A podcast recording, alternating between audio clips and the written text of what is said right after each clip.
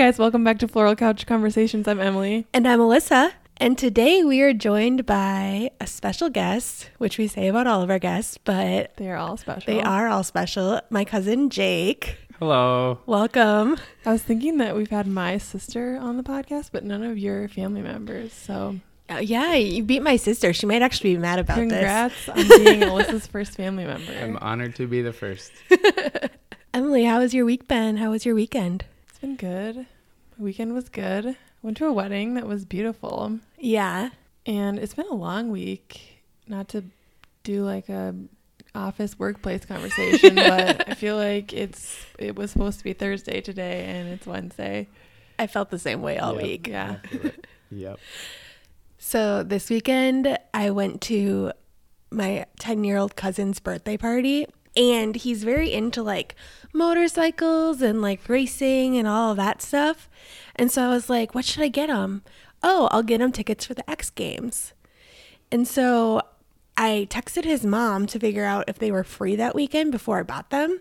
And so I texted his mom and was like, hey, what are you doing this weekend? I'm thinking about buying Tanner tickets to the X Games for his birthday. And I get a text back that says, yeah, that'd be good, but good was spelled like God. And it had like a random comma in it. And I was like, that's weird. She's usually super particular about how she texts. So I texted back as like Tanner question mark, thinking he had her phone. Was that you? I saw the spelling mistake. And then I get a text back saying, no, sorry, just forgot the O. Like nothing spelled wrong. And so I was like, "Ah, so maybe it wasn't him. That's so weird. But okay, I don't want to like judge her for spelling things wrong. So his birthday present, because I didn't have the physical tickets, I like got a little um like Travis Pastrana like motorcycle thing and said, Can you guess where we're going?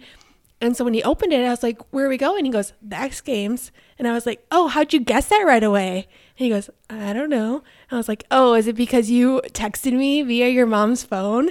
And then he was like so proud and smug. I was like so mad. I was like, Dude, let me surprise you. Wait, so can you go still? Like, I, I feel like you were leading up to, or I thought you were going to say that they weren't able to go. No, they he can go. Okay, good. he just and well and then i found out too because his mom had no idea this was happening and she's like wait is that when i asked if you were calling your dad and he goes yeah that's when i had your phone and was texting alyssa little stinker oh gosh. had us all fooled Well played. You're such a thoughtful present giver. You oh are. Oh my gosh. Always. i feel like it's easier to buy for like children though but Yeah. not for like i'm bad at like buying presents for like friends but yeah that was my weekend Tanner. Uh, you have so many cousins. yes Every every day it's like my cousin did this or I'm going to my cousin's thing. And I I have several cousins, but I feel like not as many and they none of them Like, yours are out of state, right? Yeah. hmm I, I'm like not close with them, so it's nice that you have that. yeah I think we have a pretty tight family. We do. We get together for everything, but it's good times. Anyway, getting into the episode, yeah. we have Jake here to talk about kind of your entire life. That's this what we do. quick. We just have people on, they tell us their life story. Yeah. So I guess starting out, do you want to talk a little bit about, I guess, growing up in a small town and kind of having a mixed family and what that experience was like? Uh, well, small town life is pretty typical. You know, everybody knows everybody, and everyone knows everyone's dirt. Yeah.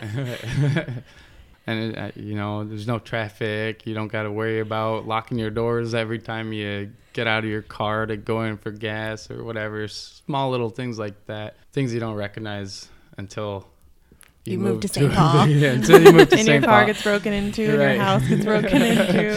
Just to name a few things off the top of our heads.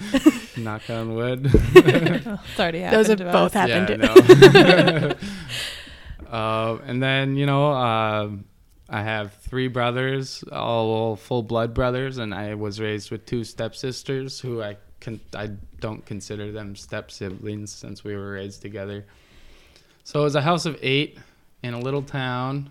feel like I was family with half the school that I went to. I graduated with like my graduating class was I think like 65 people. Uh, so then, you know, as I started getting older and people started saying, "Yeah, my graduating class was 1100." And I'm like, "No, dude, you're lying." Like, no, I'm saying your class. No, yeah, 1100. What? yeah. Because how old were you when Amber and Amanda moved in, or when you all moved to your house? I was in third grade when my dad moved all of us into Medford with April and the kiddos. Uh, it was like the end of third grade, and Okay. then ever since. And then I think I moved out at 18 by choice. Before I graduated, I did not get along very well with my parents. So when I turned 18, I decided I, thought I'd be a healthier mindset for me to not be around them on a regular basis. So I moved in with a, a friend of mine, and actually, we're still friends now. And you'll be hearing more about this friend as I continue to tell my life story, obviously. So you're leading us into, I think, my next question, and that is so you committed a crime that led to prison. Can you kind of walk us through what happened, what led in up to that? Yeah, so um, like I said, I, I moved out of my parents and I moved in with my best friend Ryan. I lived with him and his mom for about a year. His mom is really cool to me. She kind of treated me like a son, so that was cool. And uh, eventually, I kind of overstayed my welcome there, and I don't know if you call it getting kicked out or leaving before I got kicked out, but I I left there as well, and I moved into Owatonna. Uh, I rented an apartment above a hair salon across the street from a park. Really cool location right downtown, and I was living there by myself for I don't know maybe about a half a year, and then it got I was working at a grocery store at Hy-Vee, and then um, it got to a point where my best friend that I was living with, he wanted to move out of his mom's too. So I was like, well, come live with me, bud. I got room. Yeah. So that was the plan. So the night of the whole debacle, like that whole week, my my buddy was staying at my place, and then I had a couple other friends over for a few nights during that week too. And so we were all just hanging out, pretty much just partying the whole week, just As you do. just, Yeah. being young, dumb, bum kids, and not not caring about the future or nothing. And then uh, we had a a weed man come over, and he was like, "Dude, I just robbed my girlfriend's neighbor. I'm gonna come over." so I was like, "Okay, cool, man." So he got there, and we were smoking weed, and we were crushing Xanax and snorting them. By the way, if any of you that are listening to this do Xanax, slap your wrist because that's awful. Shame on you. Don't do Xanax. I didn't even know that was a thing. That Yeah. shows how little I know about drugs. But Xanax is a dirty drug. It's cheap and it's garbage. And then on top of that, we were drinking booze as well, which also is not like supposed to mix with Xanax. right, yeah, like mm-hmm. that's the worst possible thing to mix with Xanax. So it got to the point where it was me, my best friend, our weed dealer, and then another buddy of ours and his girlfriend. So there's all five of us just hanging out in my apartment. And the weed man's like, dude, because he used to live with these this this weed dealer, this other weed dealer, right? Because they're all friends, Right. as you would imagine. Because why not? So he still had the key for the place that we robbed because he lived there and sold weed with them out of that house. So he was like, "Yeah, they just picked up their whatever they like a pound or whatever they were picking up, and they they've got their rent cash all stashed away. Let's go grab that from them." So being all messed up, I was like, "Sure, why not? I can't see how this could go bad." so we all five drove over to this house. Actually, before we even went to that house, we went to some other random house that one of the people that I was with knew a friend of a friend of a friend or something who owned this house. And so we all went there first and took a bunch just stupid shit like a box of DVDs and some pictures off the wall and a microwave. Just stupid shit. No one was in that home and then we went to the next home which had six people currently in it sleeping when we got there. Uh, like I said, we had the key, so we just walked on in. And there was a guy there that we weren't expecting to be there. So he was sleeping downstairs on the couch. So like for a moment, we were all five standing around this guy who's sleeping on this couch. We were all talking like, "Oh crap, dude, what should we do? Should we just bail out or what should we do?" And then he must have heard us and he moved a little bit. And this is when things went south. Uh, one of the guys I was with started hitting him in the leg with a bat several times. Um, we told him to not open his mouth, you know, stay quiet or or else. So we, uh, one of us tied his wrist behind his back, and then two of us carried him down to the basement. And I stayed there with him the whole remainder of the time. I stayed there. I did. I had a gun in my hand. It did not have ammo. Um, I just basically just hung out with him, and I was talking to him, and I was, I got him some cardboard to lay on instead of the cold cement grabbed him a pillow and a blanket, tried to make him comfortable because I felt awful. I still feel awful about it. But I was just talking to him like he was a military vet, and I'm like, I was like, dude, I'm really sorry, man. Like honestly, I just, I didn't, I don't know what the fuck I'm doing here. so I was just talking to him, and I don't know, I guess trying to make him feel not so bad, like that would have worked. And then I heard footsteps, like loud footsteps coming down the step or down from the base uh, upstairs, and that's where everyone else had went to wake everyone else up. And when I heard that, I just bounced and left the guy in the basement. And then one of the guys that I was with took all the cell phones, and they all have GPS tracking. So when we got back to my apartment to like check out all the all the loot about 20 minutes after we got there, there was a cop parked out front, and we were all like, "Oh crap, there's a cop! They know it. They're onto us." But some of us were like, "No, dude, they're just like on regular old patrol. They're just posted up there." And then eventually, a cop came knocking. Actually, before that, uh, the weed man he left out. He went out to his car to get something, and we didn't see him for a while. Well, it turned out he got tackled into a bank of snow by a cop, and he got arrested right away and then it waited a while and then a cop came up and knocked on my door and i was an idiot and i just said sure come on in and search the place when i knew we had all this stolen shit so that was dumb but yeah so they ended up kind of talking to all of us one at a time yeah and started arresting us one at a time the boyfriend and girlfriend got arrested next and then me and then my best friend actually didn't get arrested that night. He got arrested a couple months later because one of the people that I was with told on him. Okay. So that kind of sucked. Uh, but fun fun fact about being arrested there at that time was my neighbor when I was growing up, who I had the biggest crush on his daughter, like I still do. Like Kristen Walensky hit me up. What's up?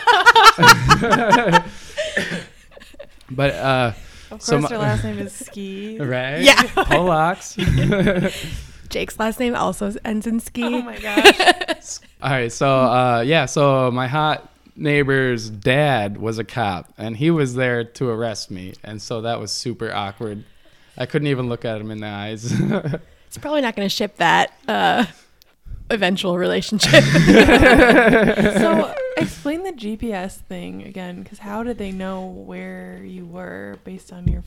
Because even if you turn the phone off, like if you set up your phone correctly, you can set it up to where if it is stolen, you can track it regardless if it's off. Basically, oh, so you took their phone. We took their okay, phones. Gotcha. Yeah, yep, and they just turned. And I yeah. guess one of the guys I was with missed one of their laptops. So as soon as we left, he just pulled up his laptop and called the cops and told them exactly where we were. Gotcha. So then you got taken to jail. At what point were you like, this is really serious? Like, did you know that night as it was happening, or like feel? It sounds like a whirlwind. It was, yeah. Uh, that night, it was pretty. I mean, I was still coming down from drinking and taking stupid drugs. Uh, but yeah, that night was kind of a blur. It wasn't until the next morning actually when I, the first one of the first things they do in the jail is have a, like a therapist ask you a, a series of questions to determine your self risk factor or whatever, like to see if you're uh, suicidal or not. And clever me, I thought it was funny, and she asked me, do you feel like hurting yourself or anything like that? And I was like, no, but if I'm here long enough, I might. Just like joking. And that didn't work out for me because they put me on suicide watch for two weeks. I had to wear, I didn't get any underwear. I just had one ugly green, they call it the turtle suit. Like And a it- nightgown type. It's, I w- it's not even a gown. It's like a thick padded.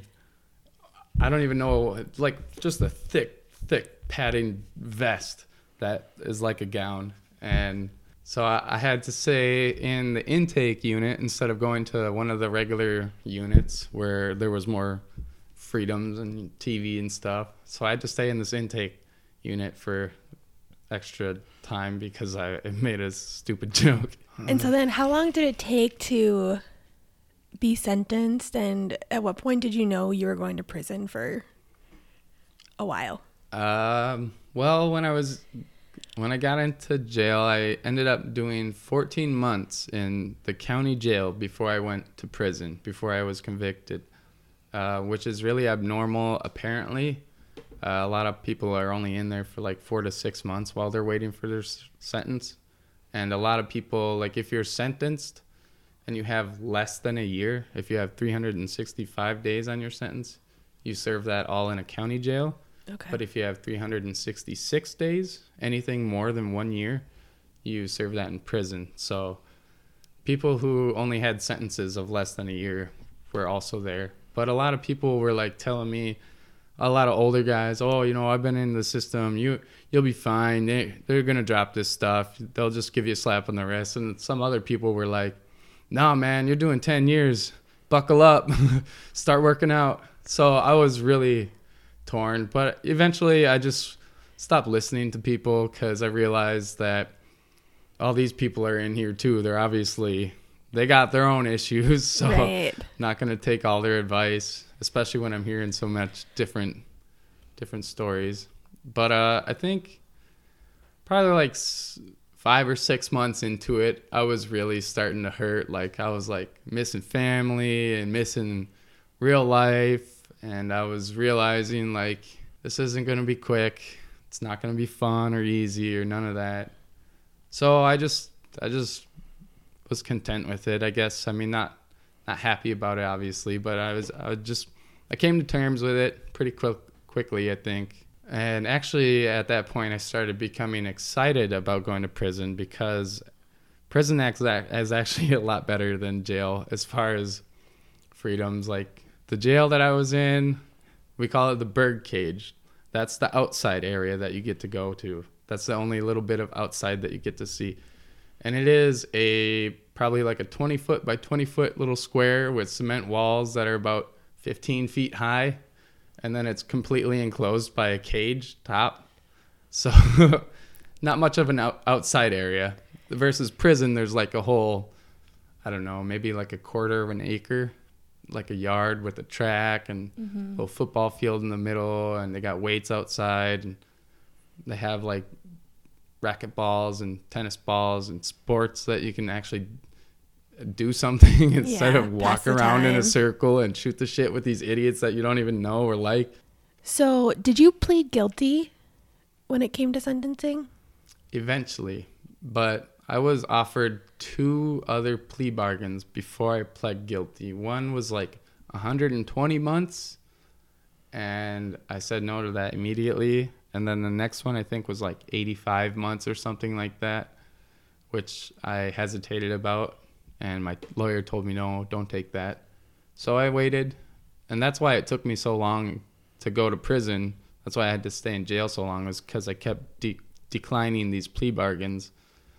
And so, you know, the court process, it just takes time. Yeah. And then uh, the last, the third one, yeah, I finally said okay because if I would have denied the third one, then I would have went to a trial, which brings up all the evidence and the witnesses, and basically, if you take a a, tr- a case to trial, it costs the courts a lot of extra money versus a plea bargain.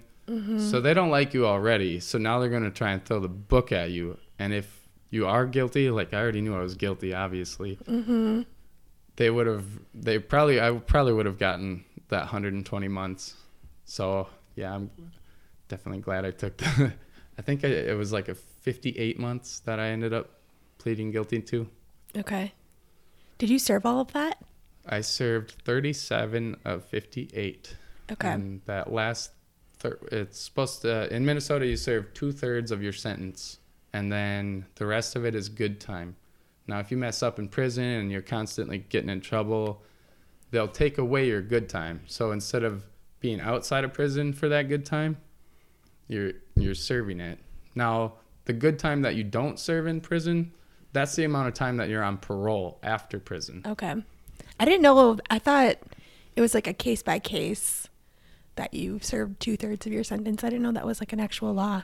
I know there's some some like obviously I, I think murder like Right, there's serious different crimes. stipulations Some yeah different cases, yeah. Yeah. but uh, I ended up I was charged I think I had like 17 felony charges but all a lot of them were multiples because there were six victims so I'd have six charges of the same crime and eventually I pled guilty to first degree burglary, second degree assault, and second degree burglary.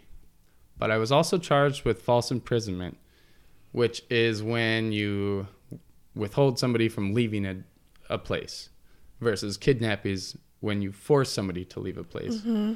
So since I was f- charged with this false imprisonment, though I was not convicted of it, they dropped it off the charges. I still have to register as a predatory offender. Let me repeat that a predatory offender, not a sex offender.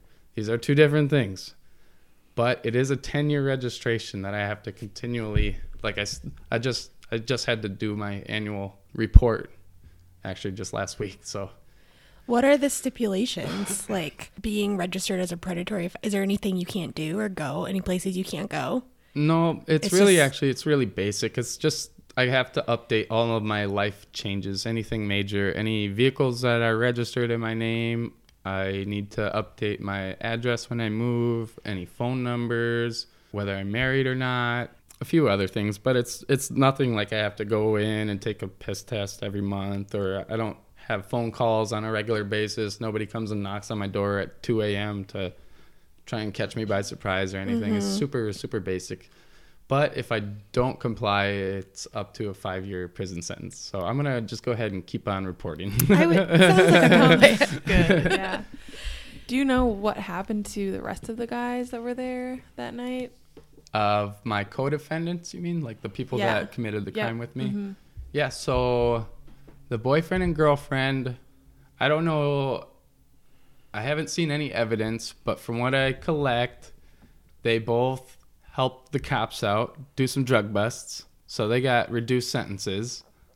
And then my weed dealer that kind of Started the whole. kind of started the whole damn thing. Um, he got the worst. He got 68 months, and then I got 58 months, and then the my best bud, who was arrested later, he got 57 months. So we we're we we're pretty close anyway. And then um, the boyfriend and girlfriend, I don't know what they're doing now, but I think they're married with kids. Oh. Pretty sure. So good for them. Oh, that worked yeah. out. apparently. Wake up call. yeah. um, and then the Weed Man, he's he's a Twitch streamer. He plays video games all day, every day. I was like, I don't know It's what a that. lucrative career. Yeah. it can be, but I don't get it. It's not my thing. But I won't. I won't judge. It's basically like sometimes they stream it on YouTube, but it's like specifically for streaming video games, Like right? Fortnite. Yeah, Yeah. that's a big Mhm. one that he plays a lot. I assume you only know this because of your husband. No, actually, I Oh, just heard of it. Sorry to discount your knowledge. I watch a lot of YouTube videos, of, like, Okay. random people. so- Okay. Oh. So yeah, he's kind of just bumming right now, playing video games all day. Uh, my best friend is actually when he was in prison, he took a class and got his I forget what the, it's called. It's like the American Standard Welding certificate or something. Oh, yeah. Basically, I know someone who has that. yeah. Mhm. So so he got out. Actually, it's a really well credited accomplishment. So he's he's got a good job. He he makes good money Yeah, and he welding also pays a lot. he, too. he Yeah. likes what he does. So that he's doing well too. Good. And then me, I've just been trying to keep my nose up, and I got into a marriage, and then into a divorce. and I've I don't know. I've been trying to find myself. I guess you Yeah. know. I mean, isn't that that's what Aren't life is, all? right? Yeah. Mm-hmm. Yep. so I'm just trying to constantly improve and just be conscious of my future now. You know, now that I'm adult and stuff. All that fun shit. Yeah. I want to keep talking about your future and post prison life, but I have a couple more questions about prison, if that's okay. Yes. What is something that people would be surprised about prison life? I feel like it's portrayed a lot on TV shows or movies. Like, what's something that you wouldn't know until you experience it? Well, I mean, you see gang violence in the TV. That's real. I saw that. Um, you see, like, extortion and, like, abusing sex offenders. i seen that. The prison hooch. That's a real thing. Trust me. I know. I have been blackout drunk in prison several times, actually, How did the guards like not catch it? because prisoners are more clever. So my mom was a prison guard for a long time, and yeah, like I feel like it's creative. Like they would hide um, fruit in like the heat vents so that it would like ferment, and stuff. yep. Mhm. Is that how they make it most of the time? Uh, fermentation. Yeah, we used to use ketchup packets. We'd get a potato from the kitchen, some Kool Aid from the canteen, and then you just make it all, mix it all up in real hot water, and then you just pour it into little pop bottles and just burp it as it gases up for a few weeks, and then you got yourself some quality hooch.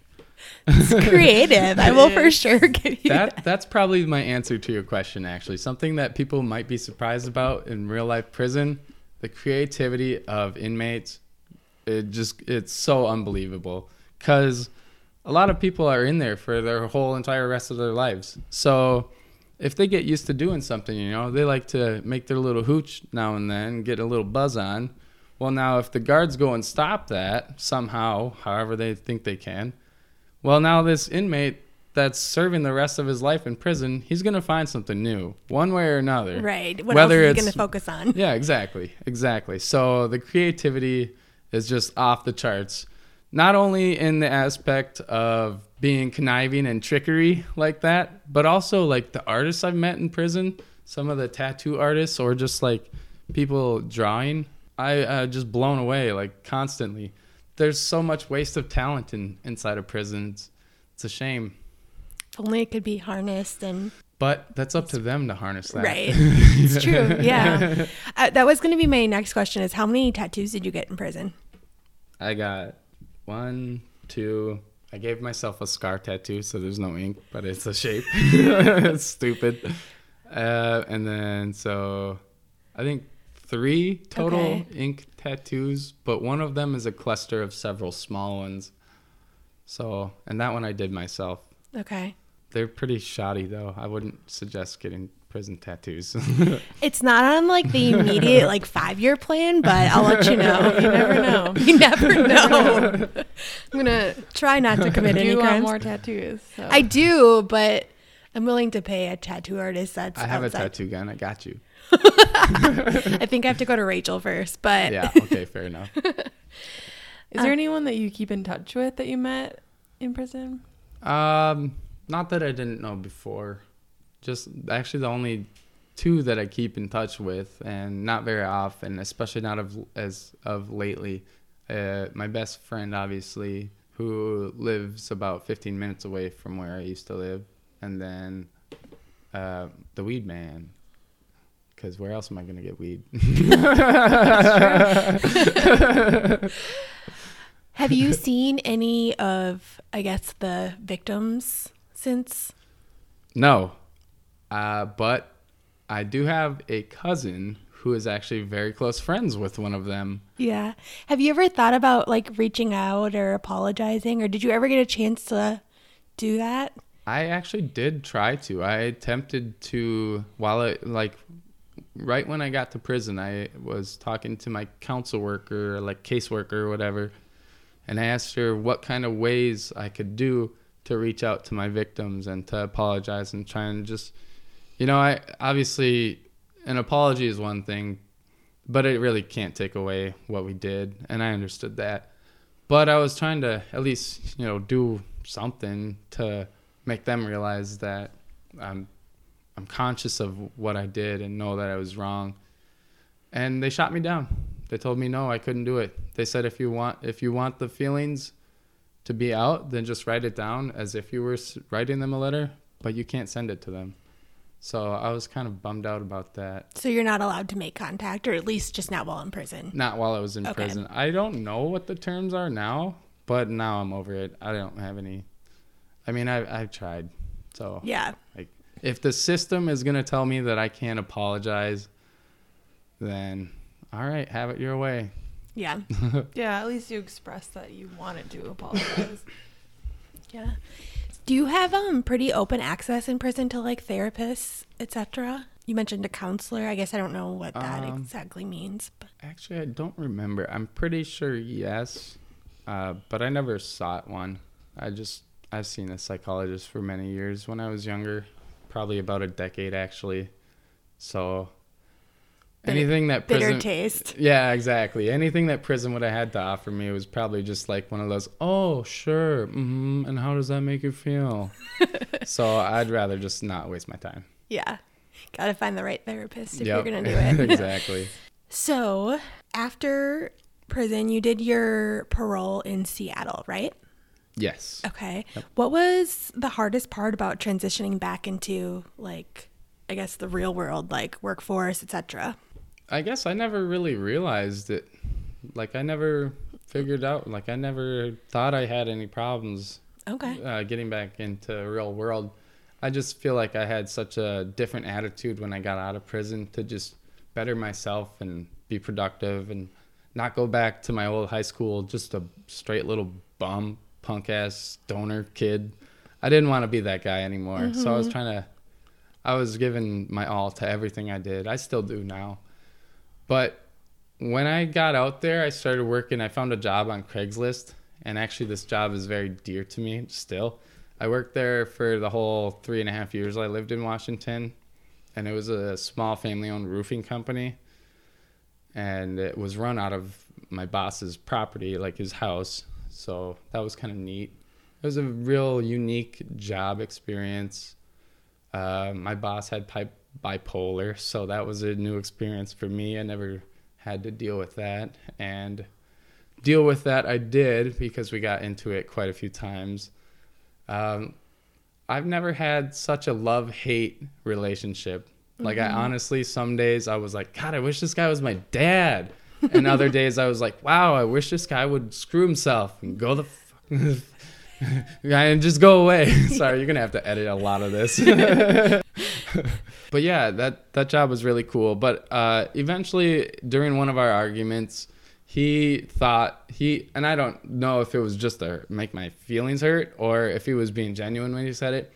But he told me that I was institutionalized, like, and I don't even know exactly what he meant by that. But I think he was saying that like I thought I knew what real life was. I thought I knew what I was doing, but really I didn't.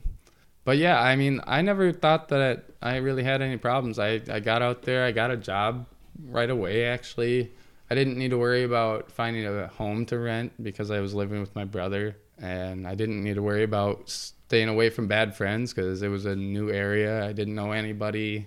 I just had myself to work focus on. Mm-hmm. So that's what I was doing.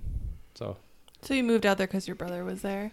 yep. Okay. Yep, when I was still in prison towards the end of my sentence, he told me that he was going to be stationed in Washington with the wife and they were going to buy a house and that if I wanted an opportunity to live out there that I could move in with them for a few months. I put that I put that in air quotes for all y'all on the radio. I, the reason I say that is because the original like it wasn't any like official agreement or anything, but what we had kind of worked out uh, while we were talking was that I'd just go out there for a few months, you know, until I got a job and started maybe get a cell phone and a car, and then I'd find my own place. But why would I leave when it was so great? My brother, my brother and I still get along super awesome. His wife loves me a lot. I love her a lot. Like even if you have a best friend from high school and you go to move in together, right? Mm-hmm. There's a good chance that you guys might not come out best friends anymore. That's just how life is. Life's a bitch like that. But in this case, we only grew stronger. Like our, we got super tight over the three years that I ended up living with them. Actually, he moved out. They moved out before I did from their own home. That's funny. Cause they, yeah, they went military and they got stationed somewhere else, and he just kept let, letting me rent there. All were all of your brothers out there at that time when you moved out? Yes. Yeah. Yep. All four of us were out there, which was awesome. Especially in Washington State, it's such a beautiful state. There's so much for for people to do. Especially us. We're all like similar minded, all like outdoors and all like to be active and have fun. So it was really awesome for all of us. We went on a lot of uh, brother trips and went snowboarding together quite a bit. So that was cool. And yeah, it was really good quality time, especially like living with my brother. Like that was that was awesome. yeah. Emily actually is considering uh Moving to Seattle slash Portland slash woo. Anywhere in that area. Pacific Northwest, Yeah. So my sister lives in Montana, so Montana. I feel I feel called to the mountains. Mountains are they do have a force about them that Mhm. I don't know if some people lack it or not, but if the mountains don't call you, ask yourself why. Something's wrong. I'm just gonna worry you? about that question later. I'll do some self reflecting later. So then, what brought you back to Minnesota? Family. I miss my family. My Mhm. mainly my grandparents. The actually that's where I'm living now. I just moved back in after my divorce and my landlord kicked me out. Fun stuff. Um, so I live with my grandparents again on their farm. Trying to help take care of them. They take care of me. It's kind of a win-win for everybody, I think, and I'm pretty sure they feel the same. you should ask them. I'll call them up. but yeah, uh, actually, that was the grandparents. My grandma had, she was like my number one support while I was in prison, as far as like mental support and financial, actually. She sent me money the most often. Not that it's a competition, but she was, she wrote me like within a week of every time I wrote her. But, and I, I always saved all my letters. So by the end of my prison sentence, I had like three or four inches thick of letters just from my grandma. So Oh, I was like, you know, that's she cares. That's care. I I heard this in prison too. How uh, there's a question. How do you spell love? T I M E. Give someone your time. That's how you prove your love. And that's what she did. So now I'm trying to repay the favor. very cool. I like that. So I feel like while this all was going on, I was hearing bits and pieces from everyone in our family because you know how news travels through a large family. um, but I remember talking to I think it was Nate afterwards, and he was just like, "Jake is doing so great. Like I think, like after getting out." Like you just had like a whole new outlook on life and like you had a bucket list. Do you still have that? I do. I have a physical written out bucket list that I worked on for the entire incarceration. Like it, t- the the list is a story in itself. Like you know, it, I've got a lot of time to reflect when I'm sitting in my cell. So anytime I just come up with an idea, even if I never do do it, at least it's written down. And if I ever am like, you know what, it's time to, I need something fulfilling in my life. I could go and look at my bucket list, take one off the list, and back on track. That's the idea anyway. Yeah. Do you have a bucket list, Emily? Not one that's written down, but I have like certain things like on a mental bucket list. Same. Mhm. I've never actually written it down. I wonder if that would be motivating or not for I me. bet it would. Yeah. I bet it would. And then put it somewhere you see every day. Hang it on your front door so you look Yeah, at like a vision board. So what's the next big thing you want to check off that bucket list or just next big thing you want to do with life? Mm, I guess what I'm working on now, uh, I got a new job that I really like. Uh, I work at a metal recycling shop. Sounds kind of grimy, and it is kind of grimy. Based on your shirt. But I'm kind of grimy, so fit right in.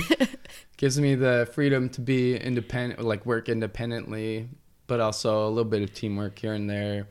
I get to smash stuff at work, so I mean, who doesn't love doing that? and I've got some temper issues, so when I'm having a bad day, it's a really nice relief to be able to go and smash in a car window for no good damn reason and not get in any trouble for it. yeah. Yeah, you get paid for it. right. that so I, I'm I'm like this is the first job that I've ever had in my life that I'm like yes this is it this is where I want to be 25 years from now. I look at my boss and he's a character but he he's a good dude and and like I feel like if I put in my time for him he'll put in his time for me. So I feel like it's a good good company for me to grow in. So that's kind of what I'm focused on, on now, as well as like like like I said, I'm going through a divorce right now, so I'm trying to kind of bounce back from that at the same time, and staying out with the grandparents is really really good environment for me, because um, my like I said, my grandma's always been my number one. Mm-hmm. Getting a little choked up here, sorry. No, it's okay. it's contagious. I just don't have a heart, but you just don't have tear ducts. Maybe that's the real issue.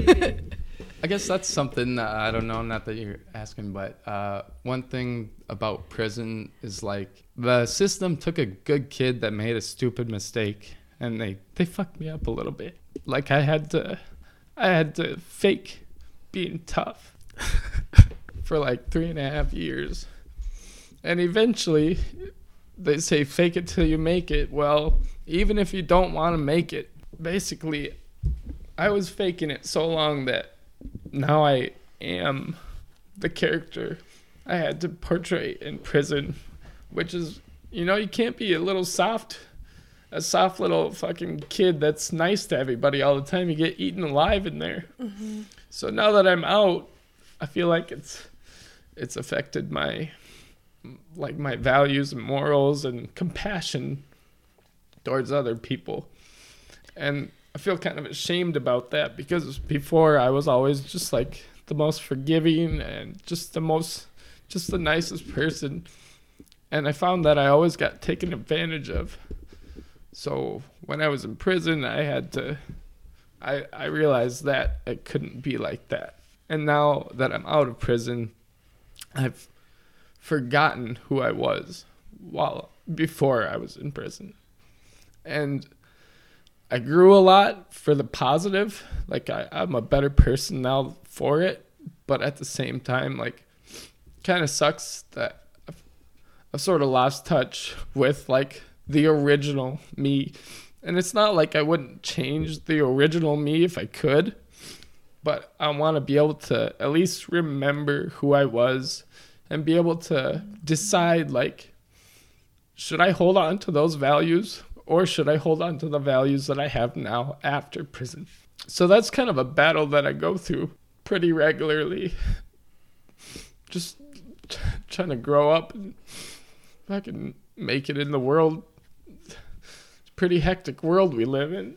I feel like it's good that you've recognized that though and like that's half the battle is just like seeing both of those sides and just knowing that you have the choice like you can remember what you were like and like no now you're a different person but you can like see both sides and choose your morals and your values. That's the problem though. I don't remember who i was when it, before before i ever got into trouble. Like i it's it's like been beaten out of me basically. I like i know i you know i'm still a good person. Like i i'll give I'll give an old woman a water bottle if I see that she's having trouble. Like I've that's a real life example that I've done several times, and that's just one of many examples of what kind of person I am. But it's it just seems like, am I really a good person though? Because I feel like shitty things just continue to happen to me, and that's gotten me to the realization that you just can't be, you can't be just a good person in the world. yet and and be able to make it. You you just it just doesn't work unless you're one of the lucky ones. Which if that's the case, kudos to you. Share the share the vibes. Send them my way. Well, as someone that knew you for your, your well, no, for my entire life because you're older than me, um, you've always been a good person and like a good spirit, and I do think that that probably helps you to be taken that helped you to be taken advantage of, of just because you always saw the best in people and it's unfortunate that you now have to have that chip on your shoulder. And i guess all we we're all everyone's dealing with their own crap right? And Yeah. got to move forward and but i think it's very inspiring even like the way you talk about it so openly about your experience and just like since day one when i the first time i saw you when you got out you were just like so open about everything and i think that is very inspiring as far as like you're just honest about your journey to being a good person I think that's what everybody should do. Everybody's so full of pride and arrogance that nobody ever lets their true self be shown for f- out of fear. It's all fear. Yep. People are afraid of being judged or thrown away, like tossed aside. Like if you have if you tell a friend something and they disagree with it so much that they don't talk to you anymore, then they definitely do not deserve you. And that's taken me a long time to realize that. i feel like something i'm still coming to terms with to some extent and that's part of being a good dude and being taken granted for it's like if if somebody doesn't actually genuinely appreciate you then don't waste your time on them because it's not it's that's exactly what it is. It's a waste of time. And we only have one life. Yolo. Yo. throw that in there. But seriously i mean we only have one life. Why are you gonna bend over backwards for somebody that treats you like shit? Don't, mm-hmm. like don't do it. You gotta be smarter.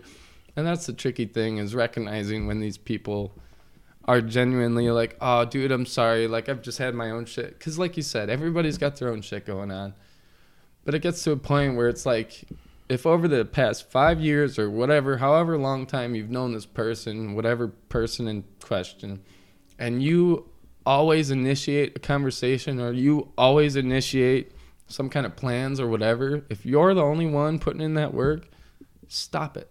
Just stop. Mm-hmm. That's what I've done recently, actually, with my friend. Like, I found myself just, I'm the only one, you know, I have to text him. Otherwise, we don't talk. And so now I just, I don't text him. And if he doesn't, if he wants to talk, he can text me Mm-hmm. and I'm not I'm not gonna be a dick, you know. I don't have any hard feelings towards him, but it's just like I don't I don't have time. I got my own shit going on. Mm-hmm. I think that's really common too. Like that's just a part of growing up. Like we all experience things like that, and that's just recognizing who who your true friends are and who you can really count on. Yeah, I feel like the end of college is where I feel like I learned how to do that. Like that was like a very pivotal year of me figuring out like, okay, who are the people I'm going to make time for now that we all don't live in the same, you know, 1 mile radius Right. like Yep. yeah. Because it yeah, it's convenient. It's easy and convenient when you're that close, but mm-hmm, then once you mm-hmm. start to go your separate ways, that's when you see your real friends. That was a good good thing you brought that up actually, because I was like, going to prison was that, that that's what that was for me was recognize like recognizing like damn i thought i had all these friends but none of them have come to see me none of them are answering my phone calls write me letters. Like these are people who i've sent letters to or tried to reach out to by calling them or third person like hey will you get a hold of this person and just tell them i said hi i miss them try and come see me if they can? And i got about 1% returns so i was just like oh okay now i get it Mm-hmm. so then, like a lot of those old friends, I have I've never considered again. So, before we ask the question we ask everyone, I just want to thank you for being so open about your journey. Again, Sure. I said it was inspiring, but I yeah, mean we it. we really appreciate you telling your story, and I I appreciate feel you like guys letting me. It's a great one, and yeah, you were just very open and interest yeah, good perspective for someone that hasn't been in it and I feel like it's good lessons for anyone to learn, mhm and just the story. mhm because people to hear everyone and open your perspectives. Yeah. Yeah, agreed. So the la- question we ask all of our guests is if you were if you had a reality show about your life, what would it be called and why? Oh, You didn't warn him. She no, did. I did. I gave She him did. like a like five days. Nope, maybe not. I that think I long. narrowed it down to a few. that Okay. They're probably already like the actual title for a movie. So I don't know about trademark. Please don't sue me. But or us. um, Listens to the I think I think that I I think I would probably call it something like the mirror. I don't know if that's tacky or not, but I don't care. And I I would I would say that because like something I learned in prison. Part of what you guys are telling me thank you for is being open, and it's not open to other people or like honest to other people. It's being honest with yourself.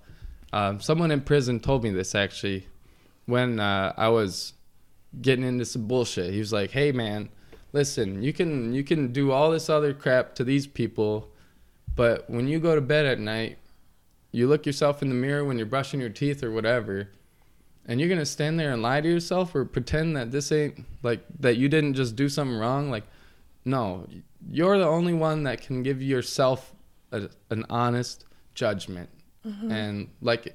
A lot of people don't seem to have the capability of actually looking themselves eye to eye in the mirror and honestly telling themselves like nah man you fucked up. That's not cool or whatever or like mm-hmm. get off the drugs or whatever it may be. But like look yourself directly in the eyes in the mirror and just ask yourself how you're doing in life. Like are you doing the things that you should? Did you work your hardest today at work? Or did you lay slack off and slip off to the bathroom as as it started to get busy? Like don't be like that kind of guy you know? Just just put in your honest work. Be an honest man. Just honesty. Why can't we all do that you know what if trump was honest could, you, could you imagine could you imagine Be a different 2019. it would. It would would, yeah. or any other politician for that matter yeah. the the world itself would be so much better if everybody had honesty as their number one value I like it. The Mirror. I don't think that's a show, is it? Black Mirror is the show. Oh. um, Eh, It's different. it's not as great as mine No, it's not. And it's also not a reality show. There we go. Yeah. So I like it. The Mirror. awesome. Well, thanks again for coming on and Yes, we really appreciate it. For sure, me too. Thanks, ladies. And thanks everyone for listening to this episode of Floral Couch Conversations. If you're liking what you're hearing, leave us five star review, tell your friends or anyone that will listen to you. You can find us on Facebook and Instagram at Floral Couch Conversations and our website, floralcouchconversations.com, and reach out to us at floralcouchconversations at gmail.com. You can find us anywhere you listen to podcasts. Thanks, everybody. Bye. Bye.